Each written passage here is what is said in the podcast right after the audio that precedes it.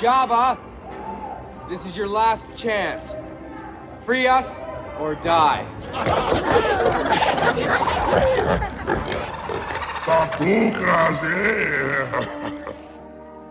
This is Return of the Pod.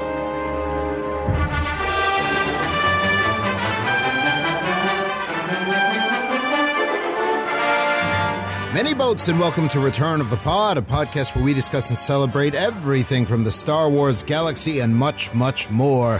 Every generation is a legend, every legend is a podcast, and this is ours. I am your host, Brian Silliman. Joining me are the greatest co hosts in the galaxy, starting with Caitlin Busch Hello there. and Captain Matt Romano. Greetings. Some technical difficulties tonight. Um, we're not really sure what's happening. So, neither, uh, both Caitlin and Matt have the extreme pre- pre- uh, privilege, I should say, of Yeah.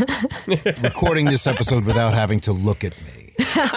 We're we're experiencing Brian Silliman the same way that the audience does every week. It's a it's a treat, really. Yeah. Yeah. Isn't that a treat?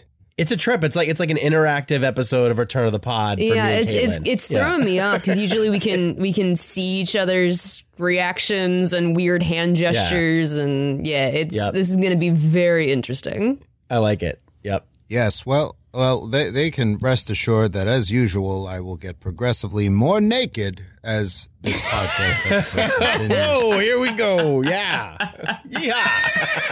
Well, in uh, unfortunate, well, it decides it depends. It's you know glass half full, glass half full kind of thing. Our reprogrammed Imperial interrogator droid AZ00, also called a zoo, is still turned off uh, for this week. I had him on for a little bit, uh, about.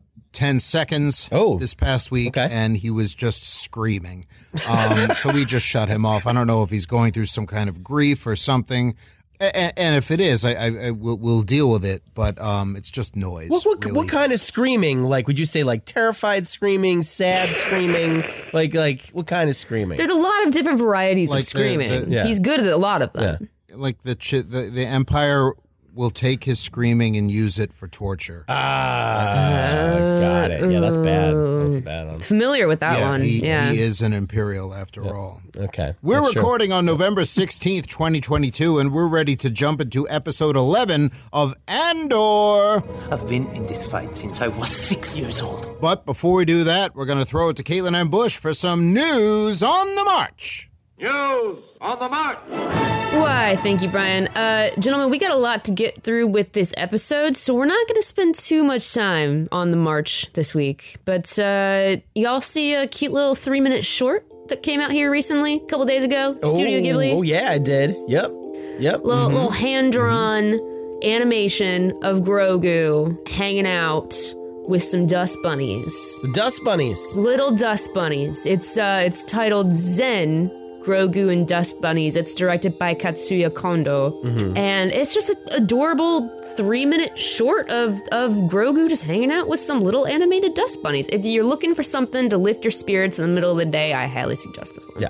It's it's zen, like they say. You know, it's very calming. It's uh, you know, and I was surprised at the ending. You know, spoiler alert, when the dust bunnies present a flower to young Grogu. That was it was very very nice. It's very Friendship. calming.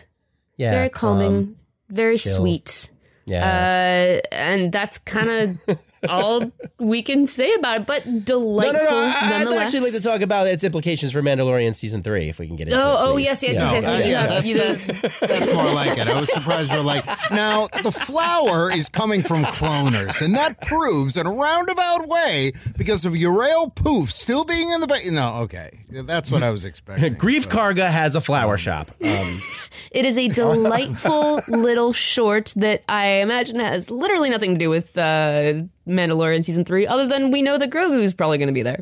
Question mark. yeah, I think. yeah, why not? I'm sure He's in. He's in the trailer, so he's in the trailer, so like he's probably going to be there. You know. Uh, in the trailer. I'll probably be in the movie. And that has been news on the march. Okay, well, with that, we're going to charge into episode 11 of Andor. I've been in this fight since I was six years old. This episode is brand new, and we don't want to spoil you for any of it, so be warned that we are about to get into severe spoiler territory. No one knows where in the universe Werner Herzog is at this point. It's easier to find Carmen Sandiego. he could be oh, anywhere, but because she did such a great job last week and people have just been talking nonstop about her work all week doing the spoiler klaxon, except not really. Here to sound the spoiler klaxon once again, please help me welcome back Eedy Karn. Oh yes. Hey. Thank you for having me back. It is an honor. Unlike being mother to Syril, it is an honor. I would like to slap you, hug you, check in with Uncle Harlo, and then sound the spoiler klaxon. What is there, Caitlin Busch? There is a clear order in which to watch Star Wars Andor Season 1, Episode 11, and then listen to our podcast. Here we go again. Punch it. We've all done terrible things on behalf of the rebellion.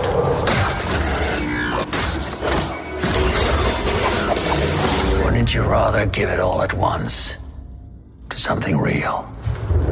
Just in case listeners were wondering, we also just lost Caitlin Busch, so the only one on video right now is Matt Romano, who's just laughing his butt off and really just having a grand old time, coughing and wheezing and all kinds of stuff.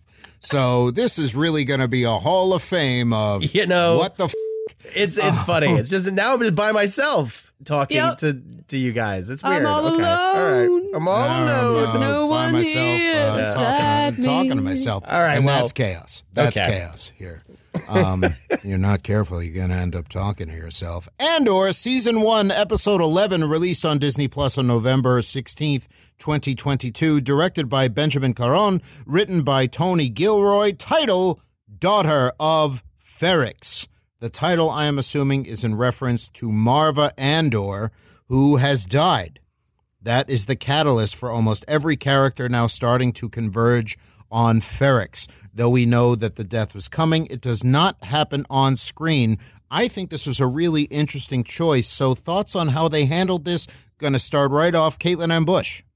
I am uh not surprised that they killed her off screen, but I'm disappointed that we are not going to be seeing more of Marva and hear a little bit more about her history, but also as we end the episode how we did with uh Cassian learning about her death and it clearly being such a thing that's going to spurn him forward.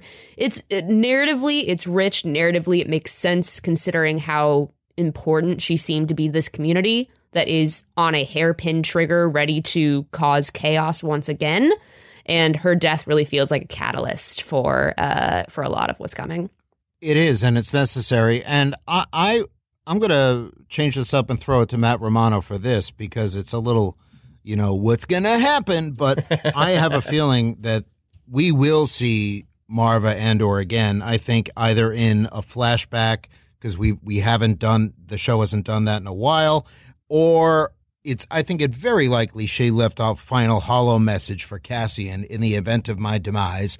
Play this, Matt Romano. Would you agree? We've seen the last of Marva Andor, or not so much? Oh no, I, I think I think you're absolutely right. I didn't think of the holo message. That's that's that's definitely good. That's very good. I hope that happens. I hope that's sitting right there and be be emo, uh, waiting for him. Ooh, yeah. For- don't even get me started on B two emo in this episode because his whole But breakdown. we're gonna get there in a moment. All right, we're gonna so, get there. yeah, so let me. But I'll tell into- you. We're, we're gonna get there. Yeah. but I'll tell you about Marva and Cassian first.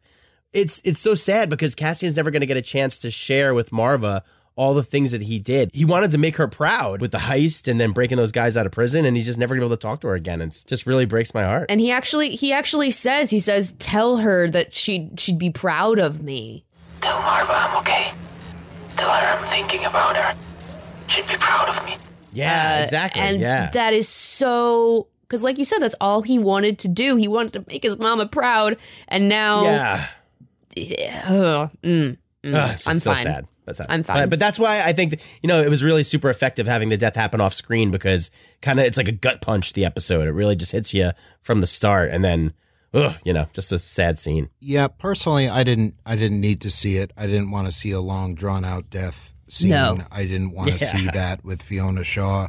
Yeah. I thought it was an interesting. It was not what I expected the show to do. Surprise, they did something unexpected. but if he wants to have a final word with her and tell her everything he did, for for one thing, I uh, jumping the gun a little bit, but I think unlike Eedy Karn, she is a very proud mom. I think Yeah. she's already Yes. proud. And if he ever wants to talk to her, he can just go visit her brick.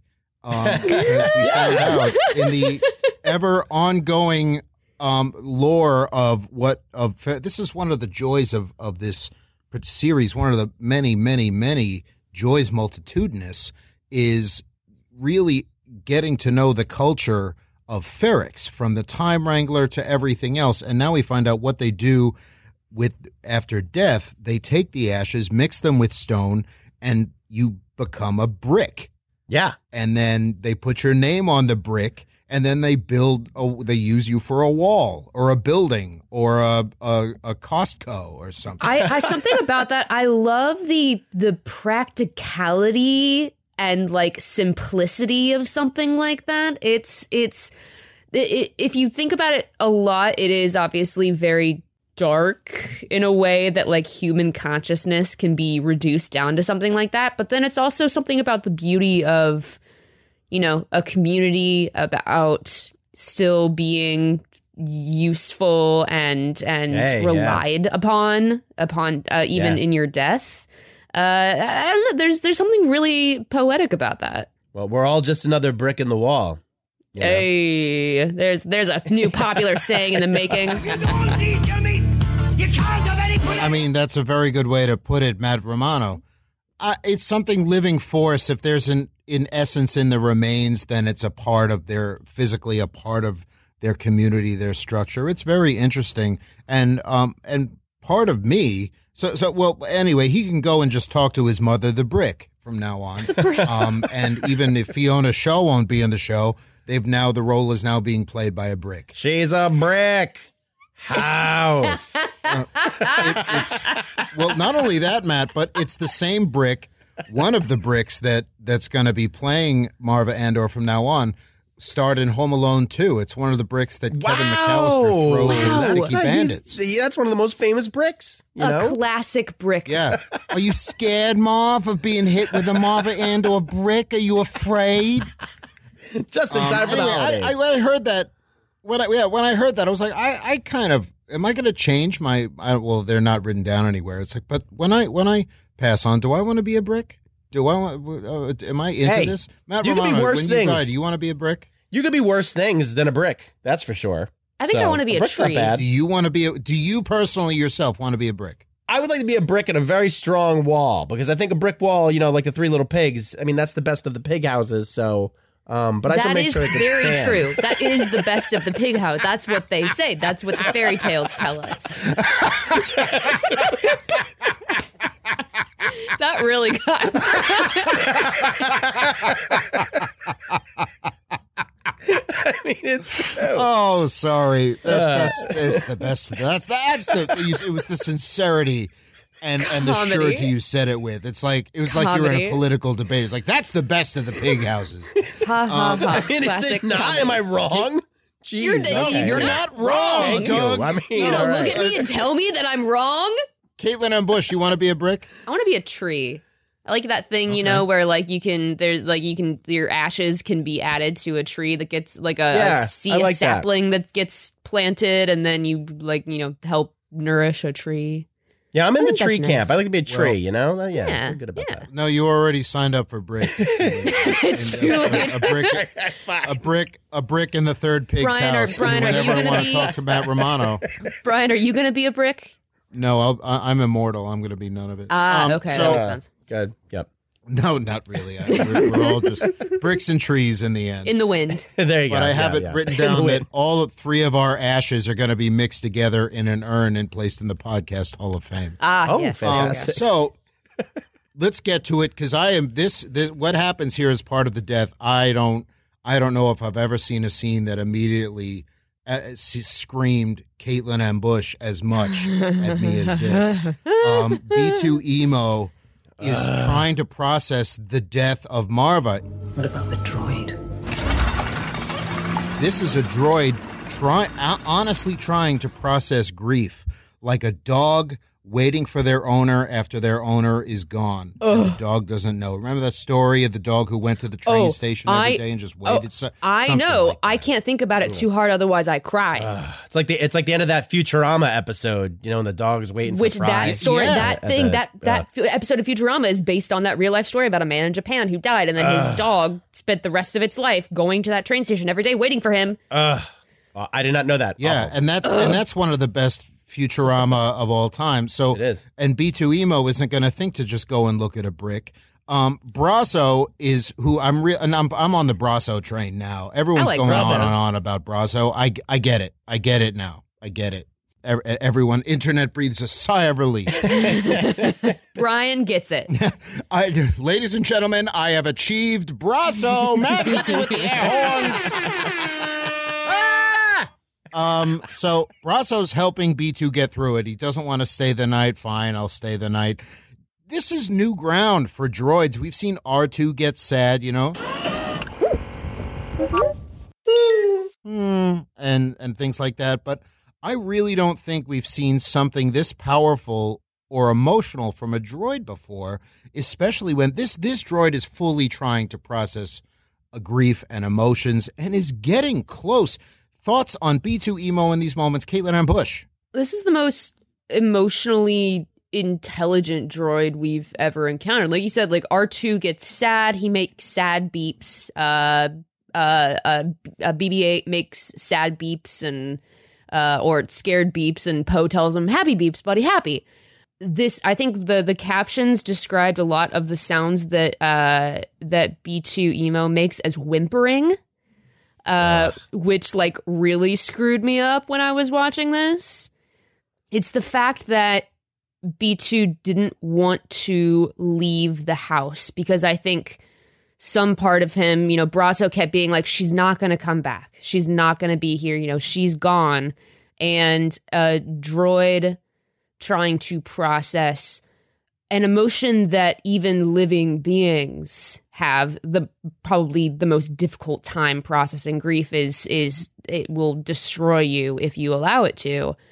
And a a, a non-sentient as far as our understanding goes being having to understand this and move on and I, I I this the implications of this in Star Wars are absolutely fascinating to me because we we think of droids obviously as they're so intelligent. They show emotion a lot of the time because they're programmed that way more often than not.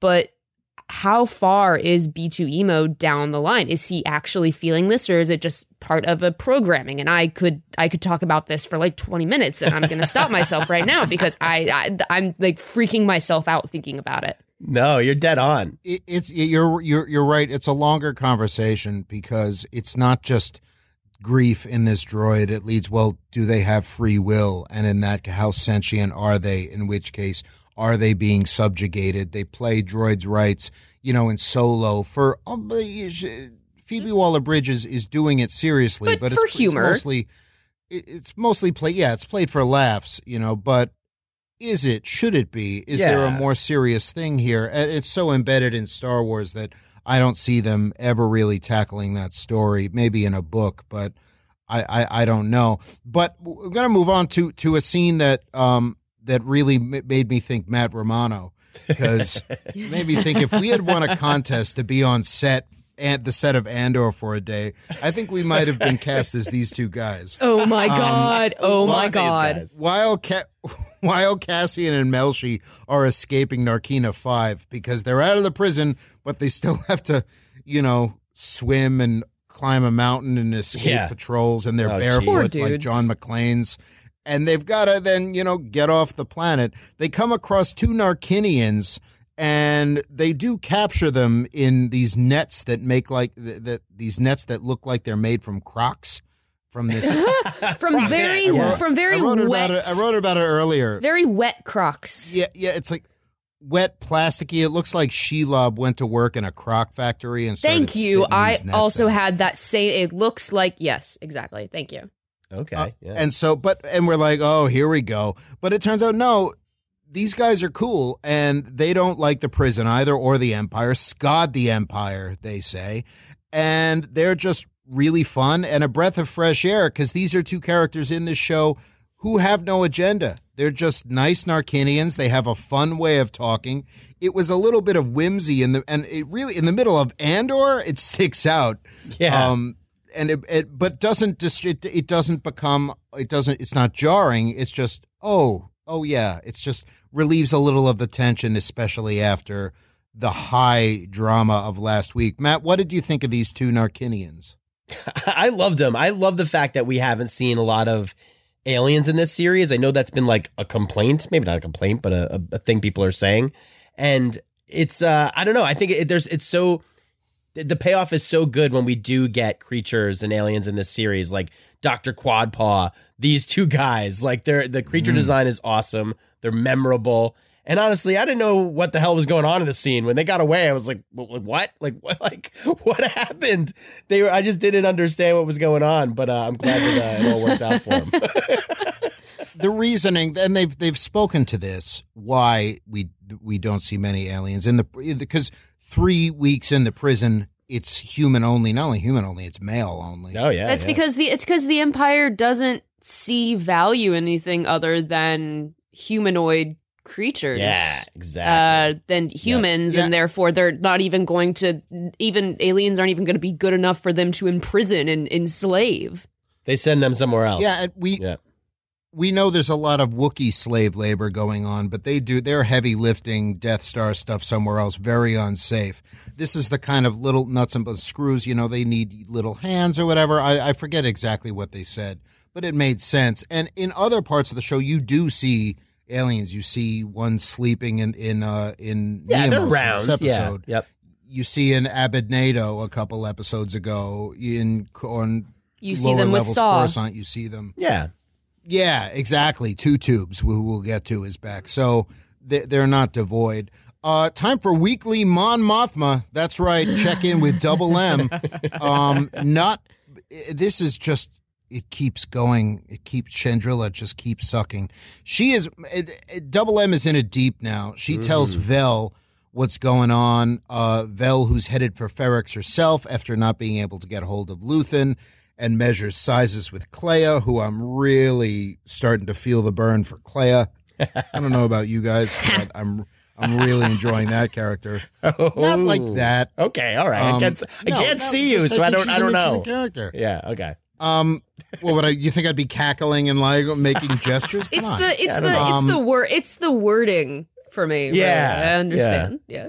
Yeah. Anyway, moving on. Feel, Moving on. I en- There's no way I'm going to dig myself out of this hole. I'm going to keep, I'm gonna keep Nope. moving. Keep going, Um, bud. I feel like D- Double M knows her financial deals are going to be uncovered very soon.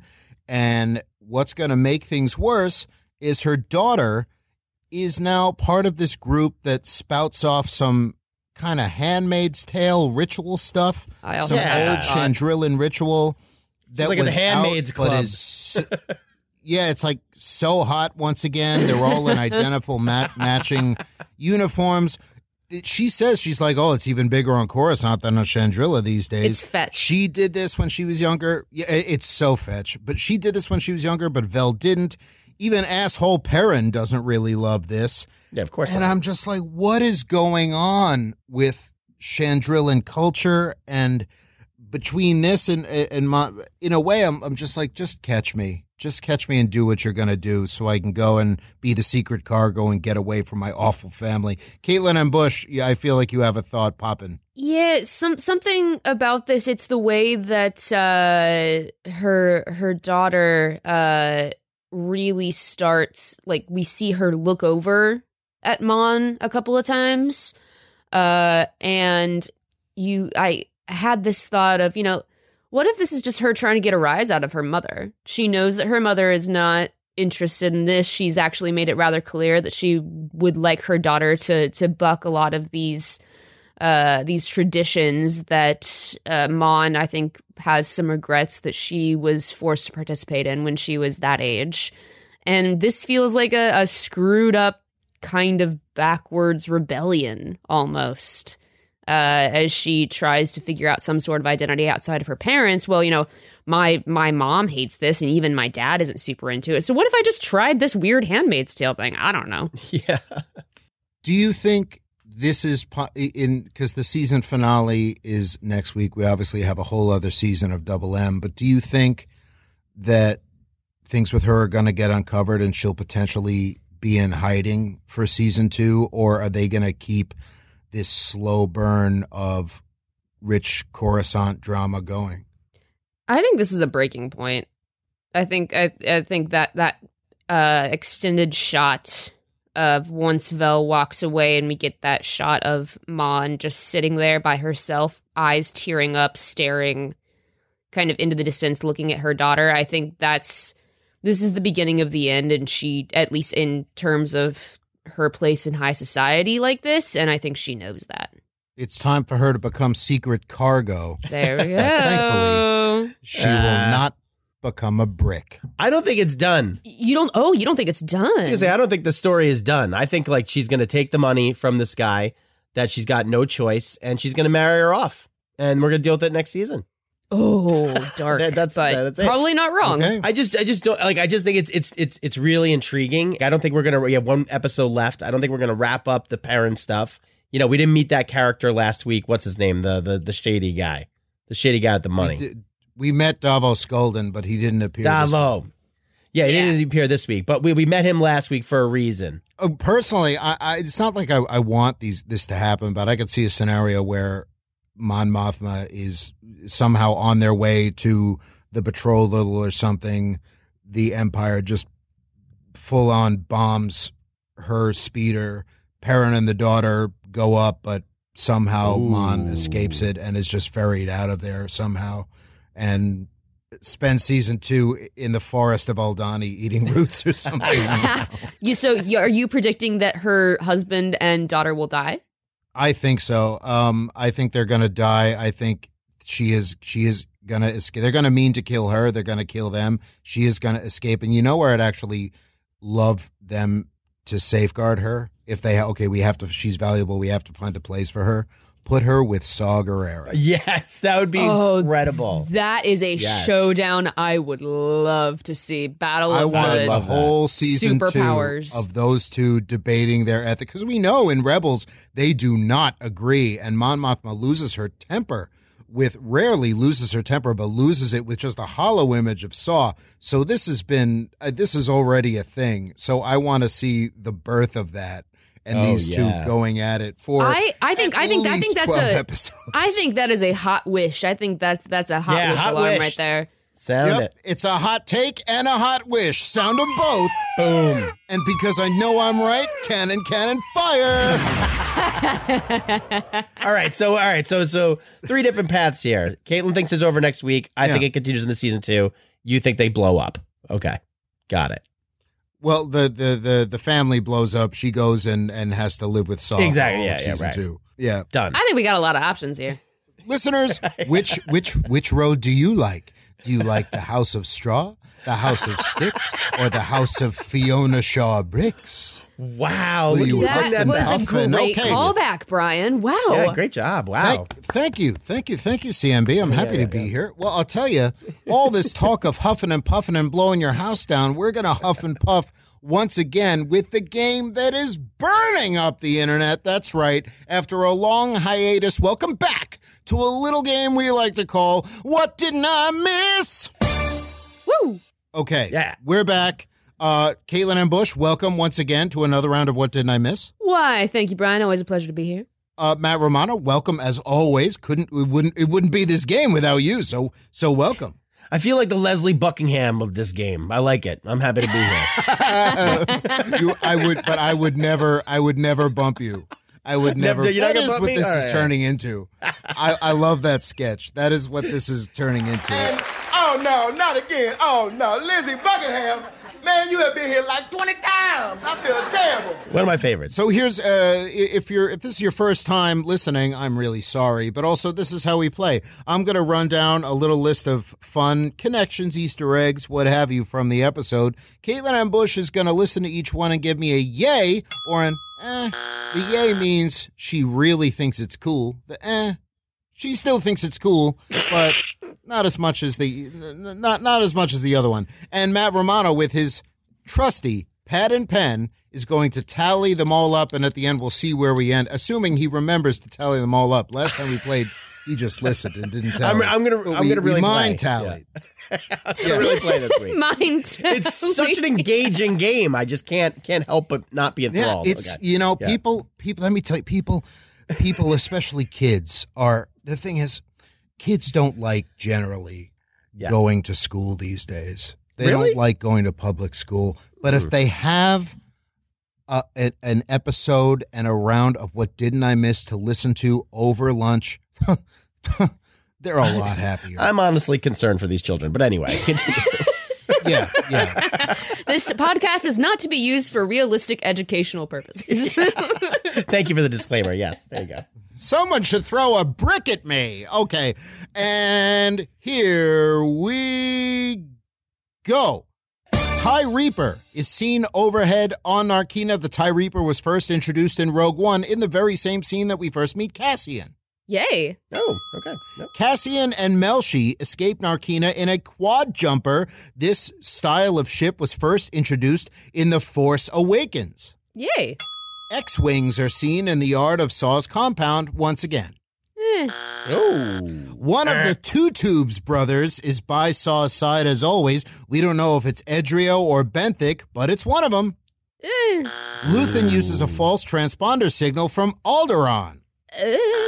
oh. I'm going to call that as a yay. That was on the No, fence. no, no. I'm, I'm officially not. Officially, that's that was Matt not a is day. the decider. yeah, I'm gonna be a lot Any, more any tough. questionable noise is is is a yay. Okay, Tie fighters, Imperial bridge design, and hyperspace lines. Yay. The Imperial ship is a Cantwell class arrestor cruiser, named after the concept artist who first designed it for the first Star Wars movie. It is one of the initial concepts for the classic Star Destroyer. It is then used again in deleted scenes for Solo, and in the main movie itself is seen very briefly in the recruitment video that Han sees in the spaceport. Yay. Whoa. And that's it. Matt, how'd we do? Okay, I got one, two, three, four, four yays, three nays. I'm I'm not counting that one you tried to slip by. Yeah. All right, and and one, uh, uh, but I think it, I think between between the yays, the nays, and the ah, um, I think we're gonna be just fine. That that last one I thought was really I didn't know about that. I just thought, wow, there's a there's a lot of uh, a lot of radar dishes on That's a this one- that's a, on this Yeah, a ship. lot of that's a- radar dishes. That's a funky looking star destroyer. Yeah. Yeah, people on this ship like sure like their radars. Um, and then I was doing some reading about it and looking at the old art. It's very cool. It, it's not, a, it, it- and you could see the inf- how it they borrowed some of it for the Star Destroyer that is now iconic. But Yeah, that's I really love neat. that they of all places this show. I Solo already squint and, and you'll see it. The deleted scenes you see it in, in a better view of it, but it's beautiful here. And we're gonna get right into the scene, and that has been what didn't I miss? Okay, so going right into that, I want to talk about the scenes where we see this ship. First off, we have Luthen is trying to escape in the uh, not escape, but he's he's you know screwing off in the Fondor, and he gets caught in a tractor beam by this ship. And this is a this was a very new and interesting way because he counters the tractor beam, and in a variety of ways we see them upping the power of the tractor beam, and he's talking to his the Fondor computer, which is uh, David Collins, is a very prolific um, sound designer at, at Lucasfilm, and also is is in a all kinds of loop group sessions with Sam Witwer and all of them. They're doing stormtrooper voices and stuff. But he's the voice of the computer, and there it's calculating what's the volt, what not that not voltage, but I forget the, what they word they use. The voltage. How can we counter it? How can we fake it or whatever? I thought we've never really seen a scene of them trying to almost bluff fight their way out of a tractor beam thing Yeah. before, so that was new and very cool. But not only that, we then get a dogfight here, and if the Razor Crest is a Winne- is a Winnebago, and the Millennium Falcon is a muscle car, then the Fondor is some kind of sleek James Bond spy car. Because it's got countermeasures, an Iron Man double laser cutting beam, and it probably has an oil slick, a, yeah, a yeah, yeah, smoke yeah. screen, ejector seat. an He just- he's gonna seat. fly somebody right out of there. Yeah, eh, it's it's uh it's he's it's pretty much Finn McMissile from the famous movie Cars Two. It's Finn McMissile! Oh, the worst of the cars. But it's also interesting. You look at who's flying each each one of those ships, and it really reflects its owner. I love having this lovely bit of space battle. It was yes, this is still Star Wars, even though it wasn't complaining because it definitely was before. But having this little bit of it in there, it was just great. Everything here was great, and it cemented Luthen as a legend. Matt, I thought of mm. you immediately when I saw this ship in action. I know you're all about the Fondor these days. I want to go directly live to Matt Romano for his takes on tractor beams, this scene, the Fondor, and all the other crap I just said. Matt Romano. Ah, what a cool ship, the Fondor. I'm into it. I think that this this episode cemented my love for the Fondor. I always knew she had it in her, but uh, we saw it in this episode and it was awesome. My only complaint would be is I wish we didn't see these scenes in the trailer, and I understand why they were in the trailer, but man, it would have been awesome to see like that double, I don't know, Iron Man laser thing.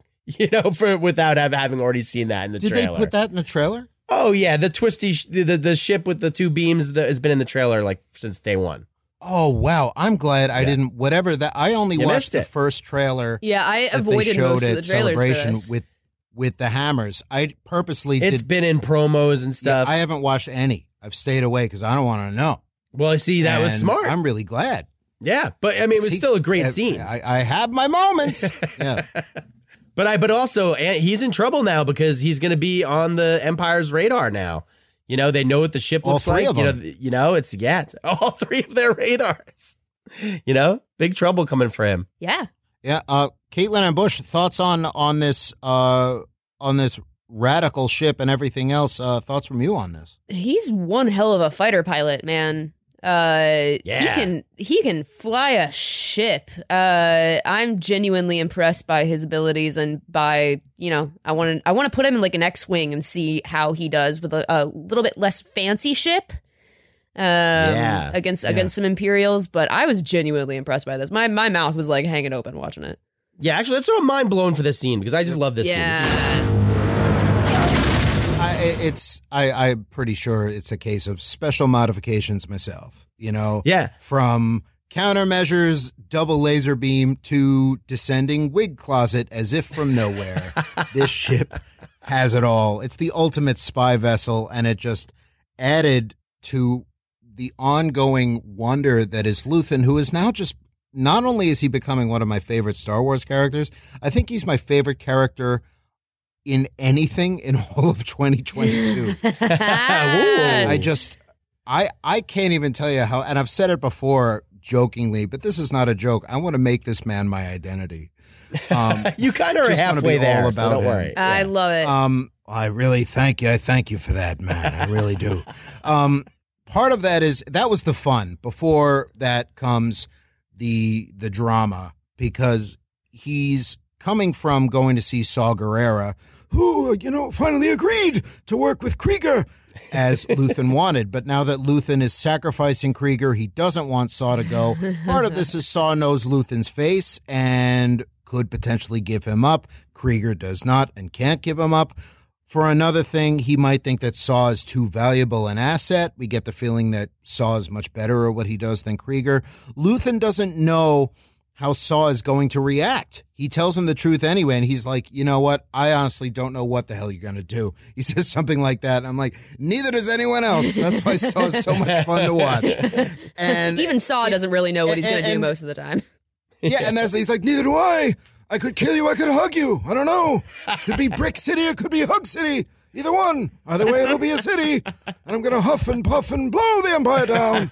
Um, Don't breathe too And- hard. You're gonna break your tube. Anyway, sorry. Go ahead. ah. Um, she'll run no longer. Possibly breathe no longer.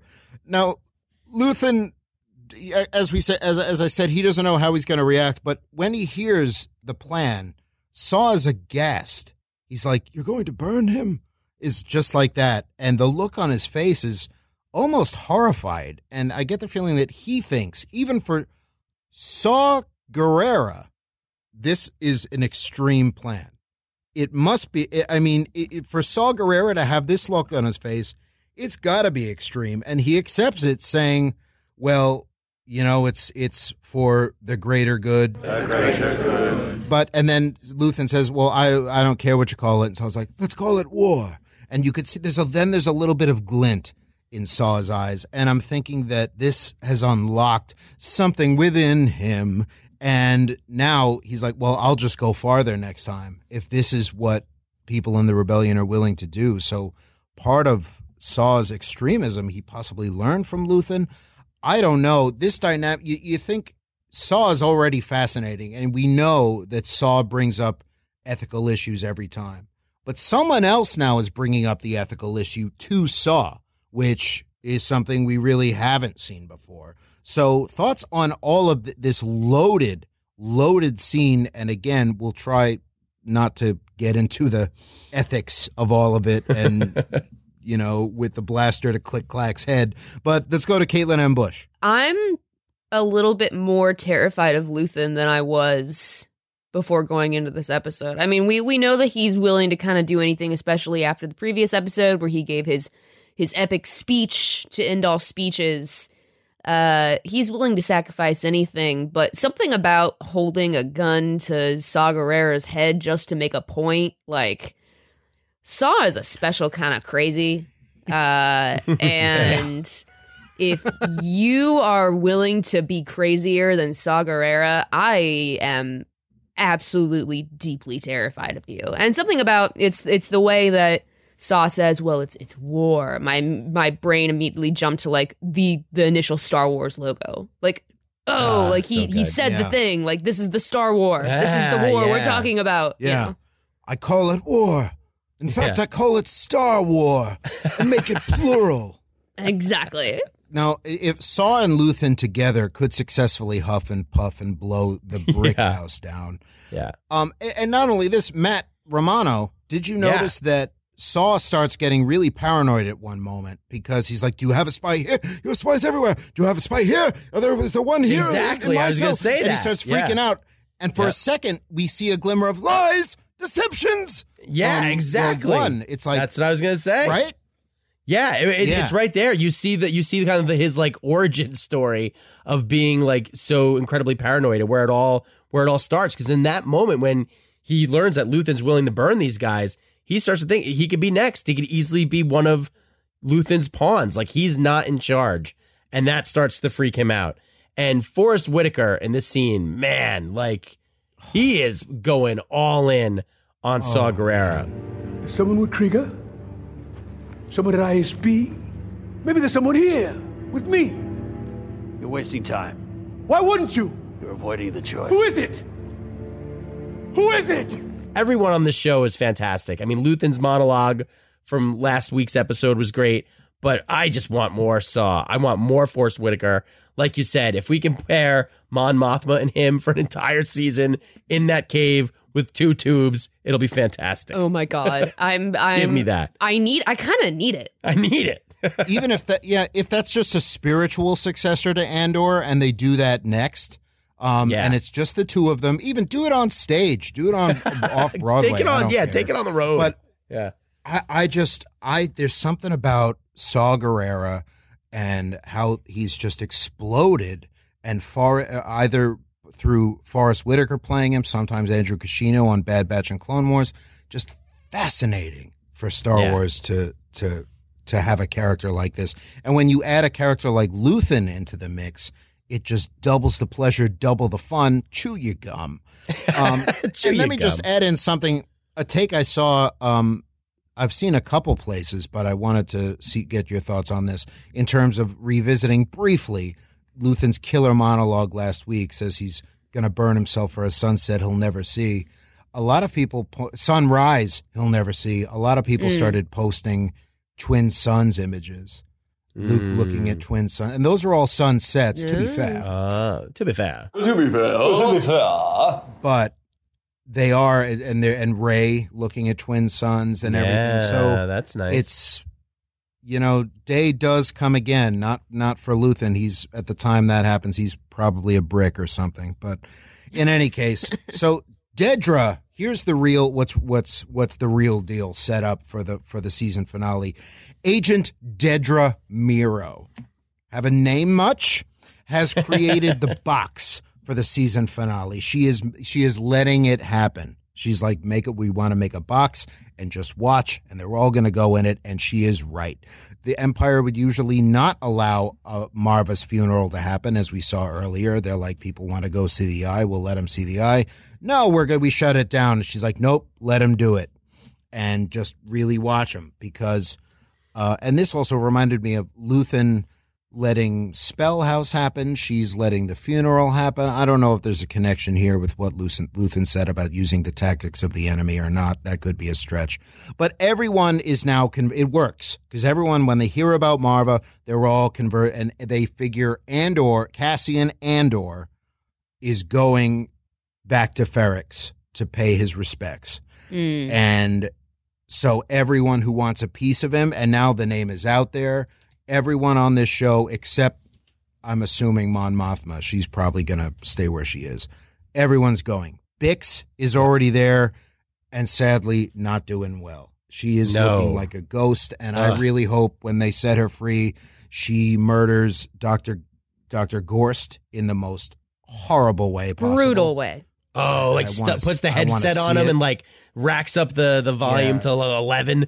or, fries or, his brain. or like that's uh bring in uh ladies and gentlemen Cersei Lannister for the wine waterboarding of Dr. Gorst. I, I don't I don't know whatever you want to Into it. do. It's I'm like you don't get to do that to Bix Caleen. You just don't. No. Vel is coming. Cinta is already there. Cassian himself is surely on the way because he made that call from the Star Wars space phone booth on on Niamos. Did you see it? It Yeah, like I a love the yeah big phone booth. phone booth. Yeah, And you, um, you need it. As I already said, unlike Syril, he's already made his mother proud. But speaking of that, Syril, who has not made his mother proud, is also, you guessed it, him, his stupid tie, and some crap he looted from his own mother's safe.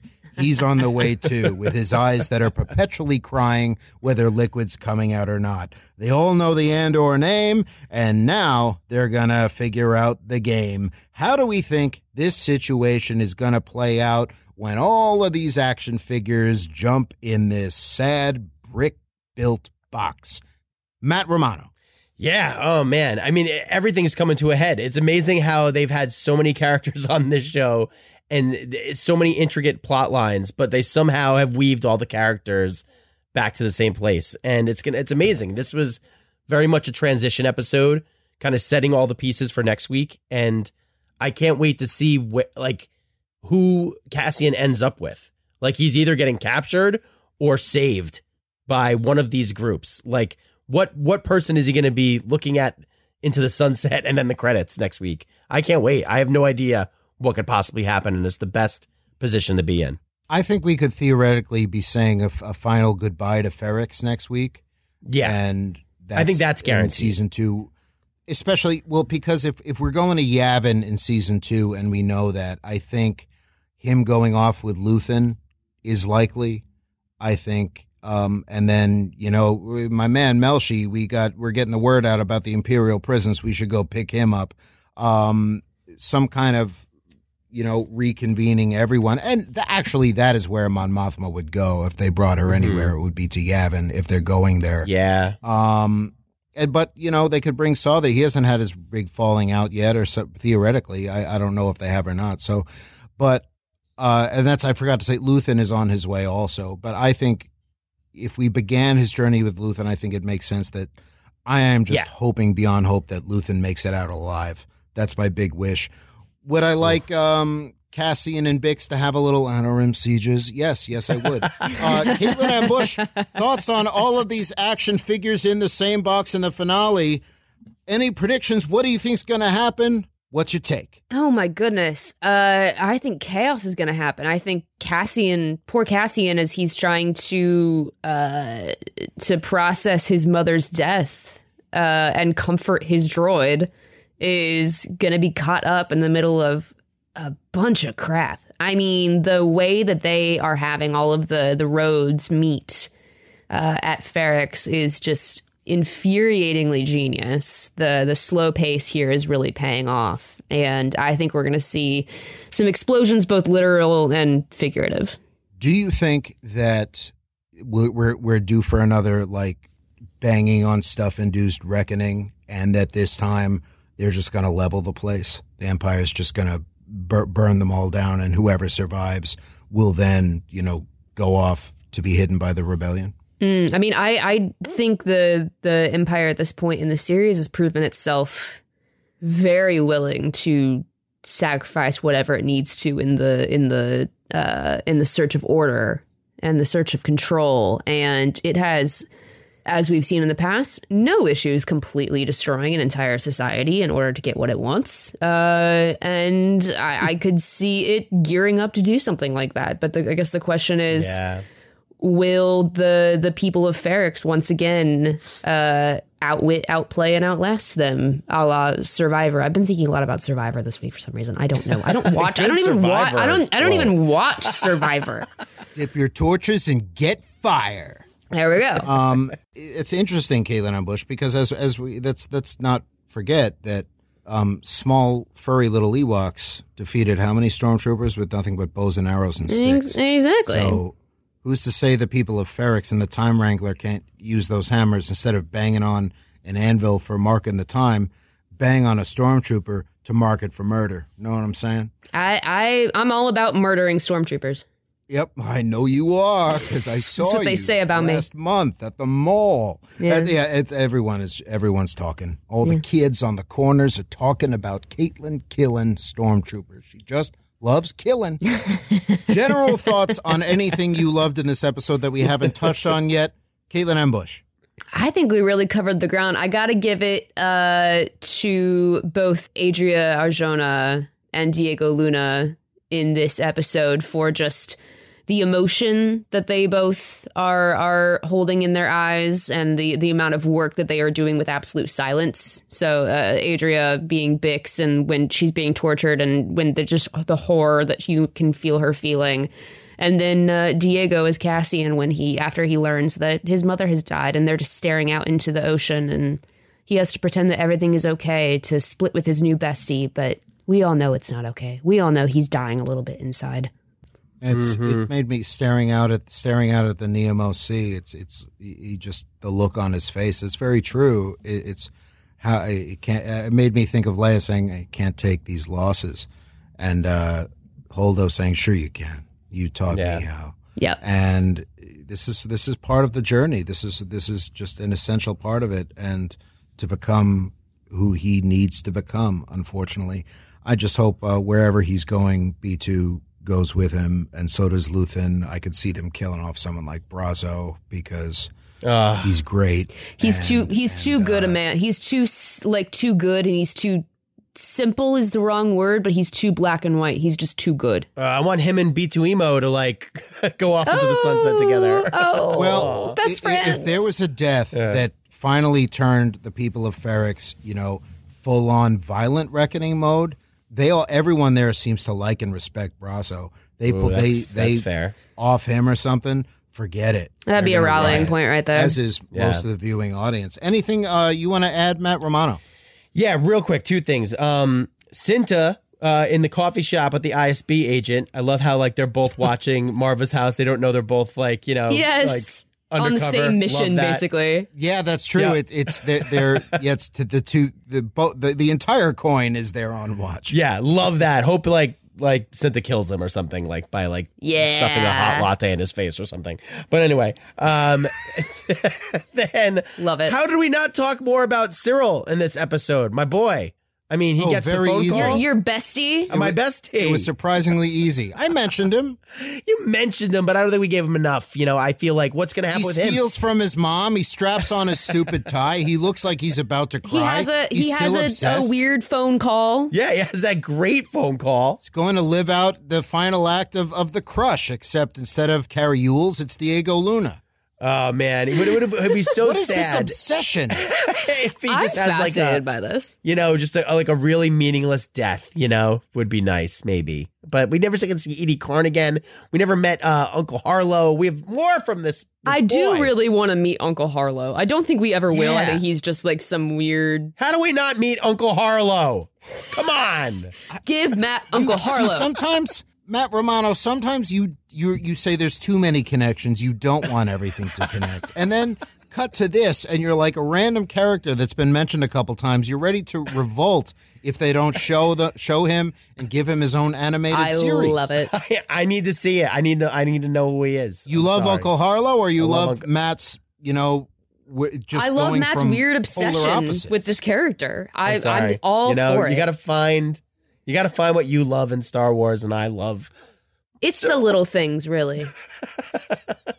Do you?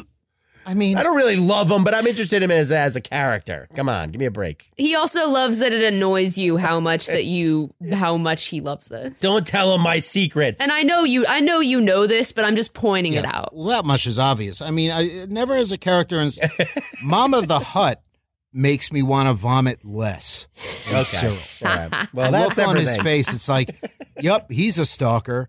He just it's and and and in terms of the acting, fantastic work from Kyle Soller. Just Oh, making yeah. me and a hell of a chin. This guy's got a hell of a chin. Ooh. you know, Hell of a chin. He's on this guy. fantastic because this guy is a one grade gold prick. I was I was wondering how you were going to finish that sentence. Yeah, so was I.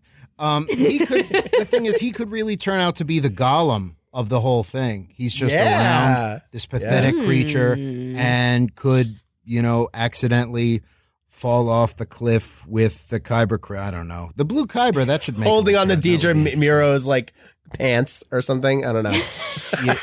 Oh, or- Anyway, okay. Uh, Caitlin know why M. Busch, it's her favorite pants, character in this episode. Uh B2 emo broke my heart. Matt Romano, same question. Oh yeah, B two emo. I mean that the, when he was shaking. How do you how do you know? Uh, how do you how do you whimpering. not- Oh, terrible, terrible. Little baby. As much as I love B2 Emo, I'm going to be completely predictable and once again say my favorite was Luthen Rael. And Uh, with also that, saw. we're going to go Also to saw. break. But And we're Monster Trucks. fine. We're all fine here now. Yeah. Thank you. Don't turn us off. This is Vanessa Marshall, and you're listening to Return of the Pod, a podcast about Star Wars. May the Force be with you. And as always, many boats. We're back, and that's going to take us into Real Talk. I'm looking forward to having some real talk with some real folks. on Apple Podcasts. A hello and thank you to Doc Michigan State for their very nice review. On Instagram, we got an interesting message from listener Angelo Carlo. They pointed out that while rewatching Rogue One recently, one interchange really stuck out in light of the episode title Nobody's Listening. After the plans get transmitted, Cassian says to Jyn, Do you think anyone's listening? And she says, I do. Someone's out there. As Angelo wrote, I just thought that dialogue carried so much weight in the rewatch of this movie. It just showcases the incredible writing and attention to detail in this show. What a masterpiece. Excellent Now, I personally didn't make this connection until, yeah, un- until reading this comment. I, I didn't make that connection, but wow, absolutely right. It's such an incredible connection, and that line is more powerful just even thinking about it. I'm waiting as long as I can to do the Rogue One rewatch um, till the end of the season at least. But thank you, thank you very much for pointing that out, and also your very kind words about the podcast. Many boats to you. Also on Instagram, Matt Burke wrote to say that when it comes to the new Luthen Art Gallery spinoff, Coruscant Pickers, Dr. Aphra would absolutely do business with him. More than a few listeners brought the good Yeah. Dr. Aphra up in the last couple weeks, especially after Matt's damn Tomb Raider screen. Yeah, And see? she is a, you, she is a Tomb was right. Raider. Make no mistake.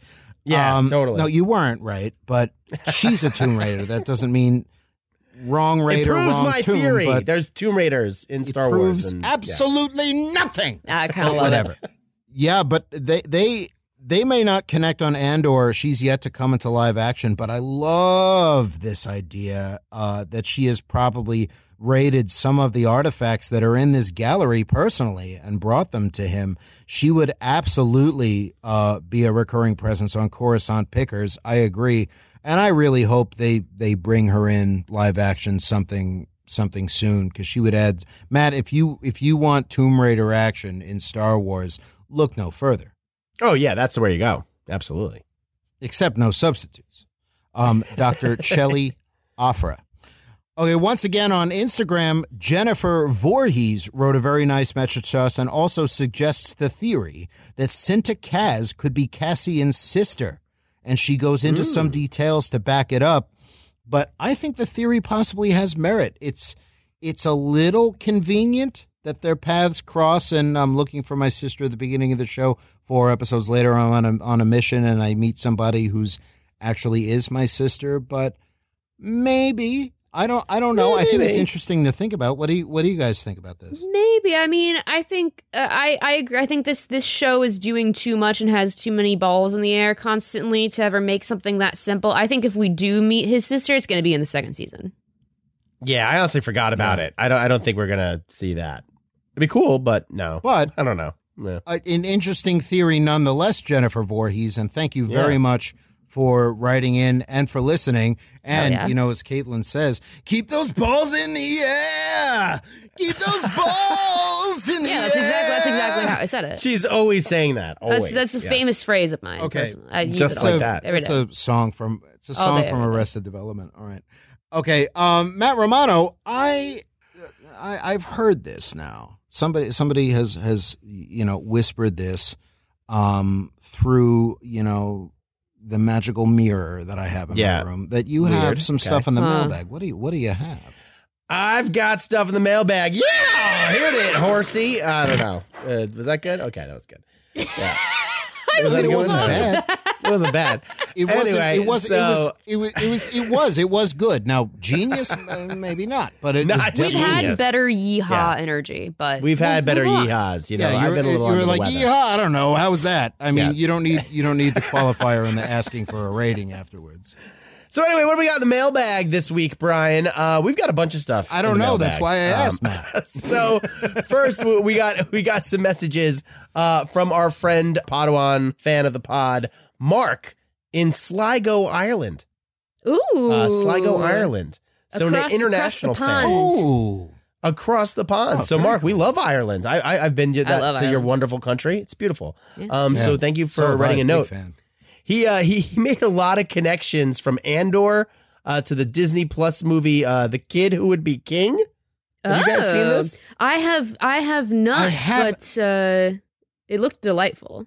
There's a lot of people in it. It- I've heard it. I've I've heard it's very. It's it's quite good. I heard it's better than you think it's going to be. Yeah, Dedra Meero uh, is in it. Uh, Genevieve Ooh. O'Reilly, who plays Mon Mothma, is in it. So a lot of just And like he, he goes Pat- off. Patrick Stewart's in it, right? Uh, maybe I don't know if he mentioned that, but that'd be fantastic if he was. We all love the good captain. Yeah.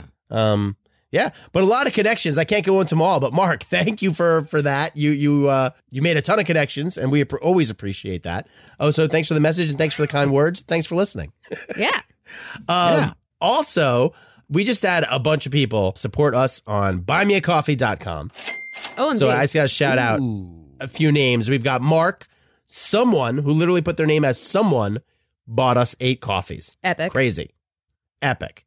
Uh, I appreciate that they also went under someone like a Robin Hood. Yes. Like just someone looking It's for a no. random, a random hero That's what they do. in the night. It defines them. It was probably Caitlin's mom or not. I don't know. We'll um, but also at TND, uh, they rent dolls.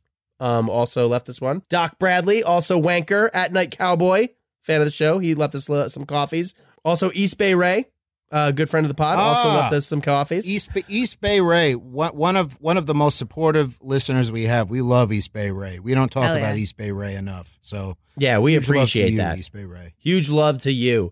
FGO Mike also left us uh, some coffees. I have spoken. This is the way. Many boats. That's what they left their name. They left them some coffees. So anyway, so many people. Thank you so, So much. much We really coffee. appreciate so Thank many you. coffees. We're gonna be up all week. It's gonna be crazy. And finally, uh, we have a voicemail this week from uh, Michael Bain. Uh, who has left us a voicemail before? So this is the first time Oh, we've played a Leave second you a voicemail. voicemail, I do. That's right. If you don't remember Michael's, uh, on the yes. voicemail. Yes. Oh, can get if you off don't his remember plane. Michael's and Michael's first What's voicemail. the voicemail? Play voicemail. Jesus Christ! Okay, all Sorry, right. sorry, sorry. Can't see you. That's so because uh, you can never see it. you merely adopted the blank screen. I was born in it. So anyway, Michael left a voicemail on the show last season where he had a theory about a Jedi possessing the loader droid. Yeah, I Uh, in recall Ob- in this the Obi-Wan one. Yes, show. Ned, Ned, The Ned, ridiculous Ned theory. yes. Yeah, he was wrong. Well, they, Um, it's he was. It, I mean, we- we don't know. calling the kettle something. you you saying someone's theory is ridiculous? That's rich. I appreciate a crazy theory. You Come up anyway, with okay. One one one killer gag about the three little pigs' houses doesn't give you the right to shoot down fan theories like this. I was a genius connection. What's the what's Anyway. the what's the It wa- voicemail, Matt? What's the new one? Let's play the voicemail, the new theory from Mr. Bain here. Hey guys, Michael here, your favorite Padawan fan. Dream of dreams, theory of theories, hot take of hot takes. sound all the alarms. Could Kleya, who works for Luthen, be part of Padme's group of assassins or other people in her inner circle? They have all of that stuff from Padme, and the connection is real. Could that all be part of the connection for Luthen 15 years ago to start this journey? Please answer that question. Give me your thoughts. Thanks, guys. Many boats. And that's it. Oh, Wow, what do you think? Uh, that that uh, I think it's interesting.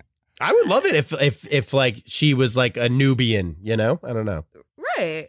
I mean, if she that, was, that's if, if, potentially if very what he means not not an assassin, but a former handmaiden, um, and then it would be well, which handmaiden was she? Because there wasn't. Here's Eirtaé and Yane and Dorme and Clea. Um, they Hmm. like which one was she and Right. when and stuff like that. That that could be interesting. I I don't know if this is the show that would do that. That would also tie into the Amidalans theoretically a Yeah. little bit, even though it could be earlier in the time period. It's interesting. It's something to, to keep in mind as we continue to watch and move forward. We love this kind of stuff, the head canon, because even if we don't know, sure, she's in your uh, brain, she's uh, an- Nubian. anything is possible in your heart. That's that's what I'm gonna say. and that's it for the mailbag. There you go. Yeah. With that, we're gonna. Okay, hold on, guys. Somebody's knocking on my door. Give me a Uh, minute. what? What? Oh yeah. Whoa.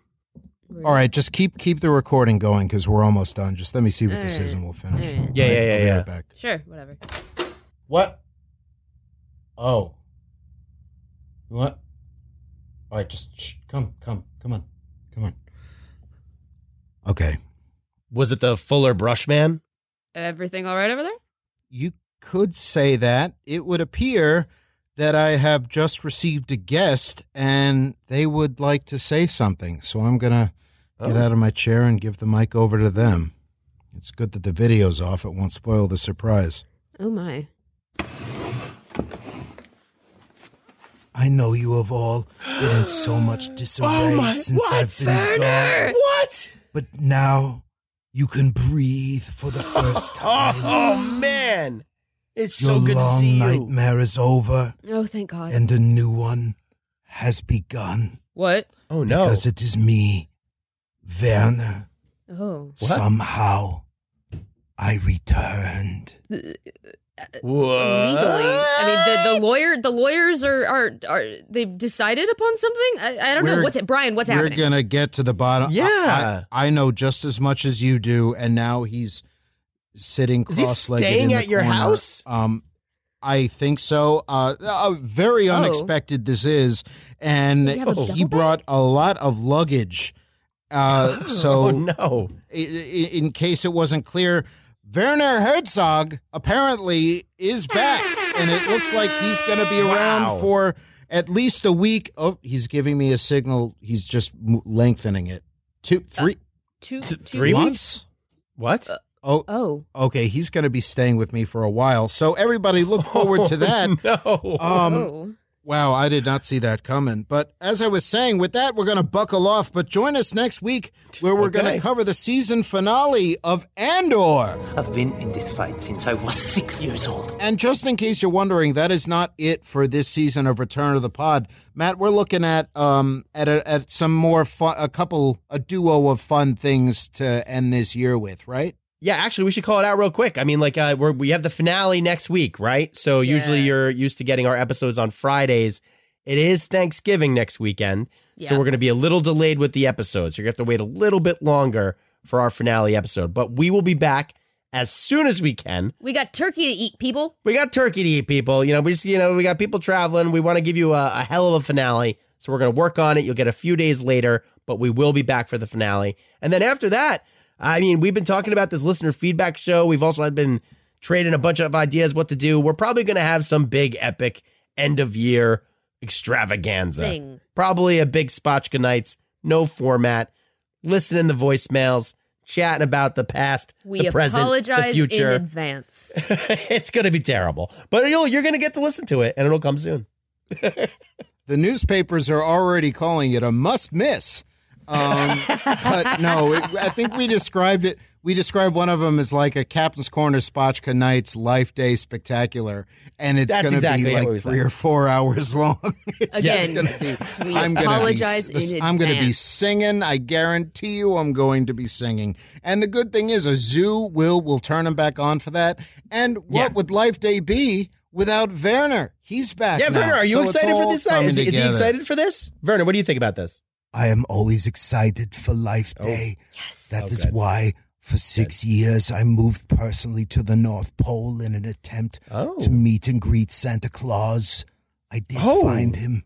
Oh, and Okay. let's just say, I will never disclose the location or the secrets of the toys. Oh, we're gonna we're gonna work on this. well, I'm gonna I find would out the never ask secret of the Sent a toys. chill through my spine. But in the meantime, you can find us on Twitter for now Please use Twitter. Instagram and Facebook and TikTok at Return of the Pod. You can find our website at returnofthepod.net where you can leave voicemails such as the one you just heard. You can also visit returnofthepod.store. Life Day and the holidays are coming. Why not spend it at returnofthepod.store? And you could buy all kinds of merchandising. Merchandising. Merchandising. Merchandising. Merchandising, merchandising. You can also find us directly. Every now and then you can find Caitlin M. Busch. Where? Uh, you can find me at at Caitlin M Busch. That is C A I T L I N M Busch, like the beer, not the president's. Uh, as long as Twitter continues to exist, maybe question mark. I don't know. It's more hardcore now. Hardcore Twitter.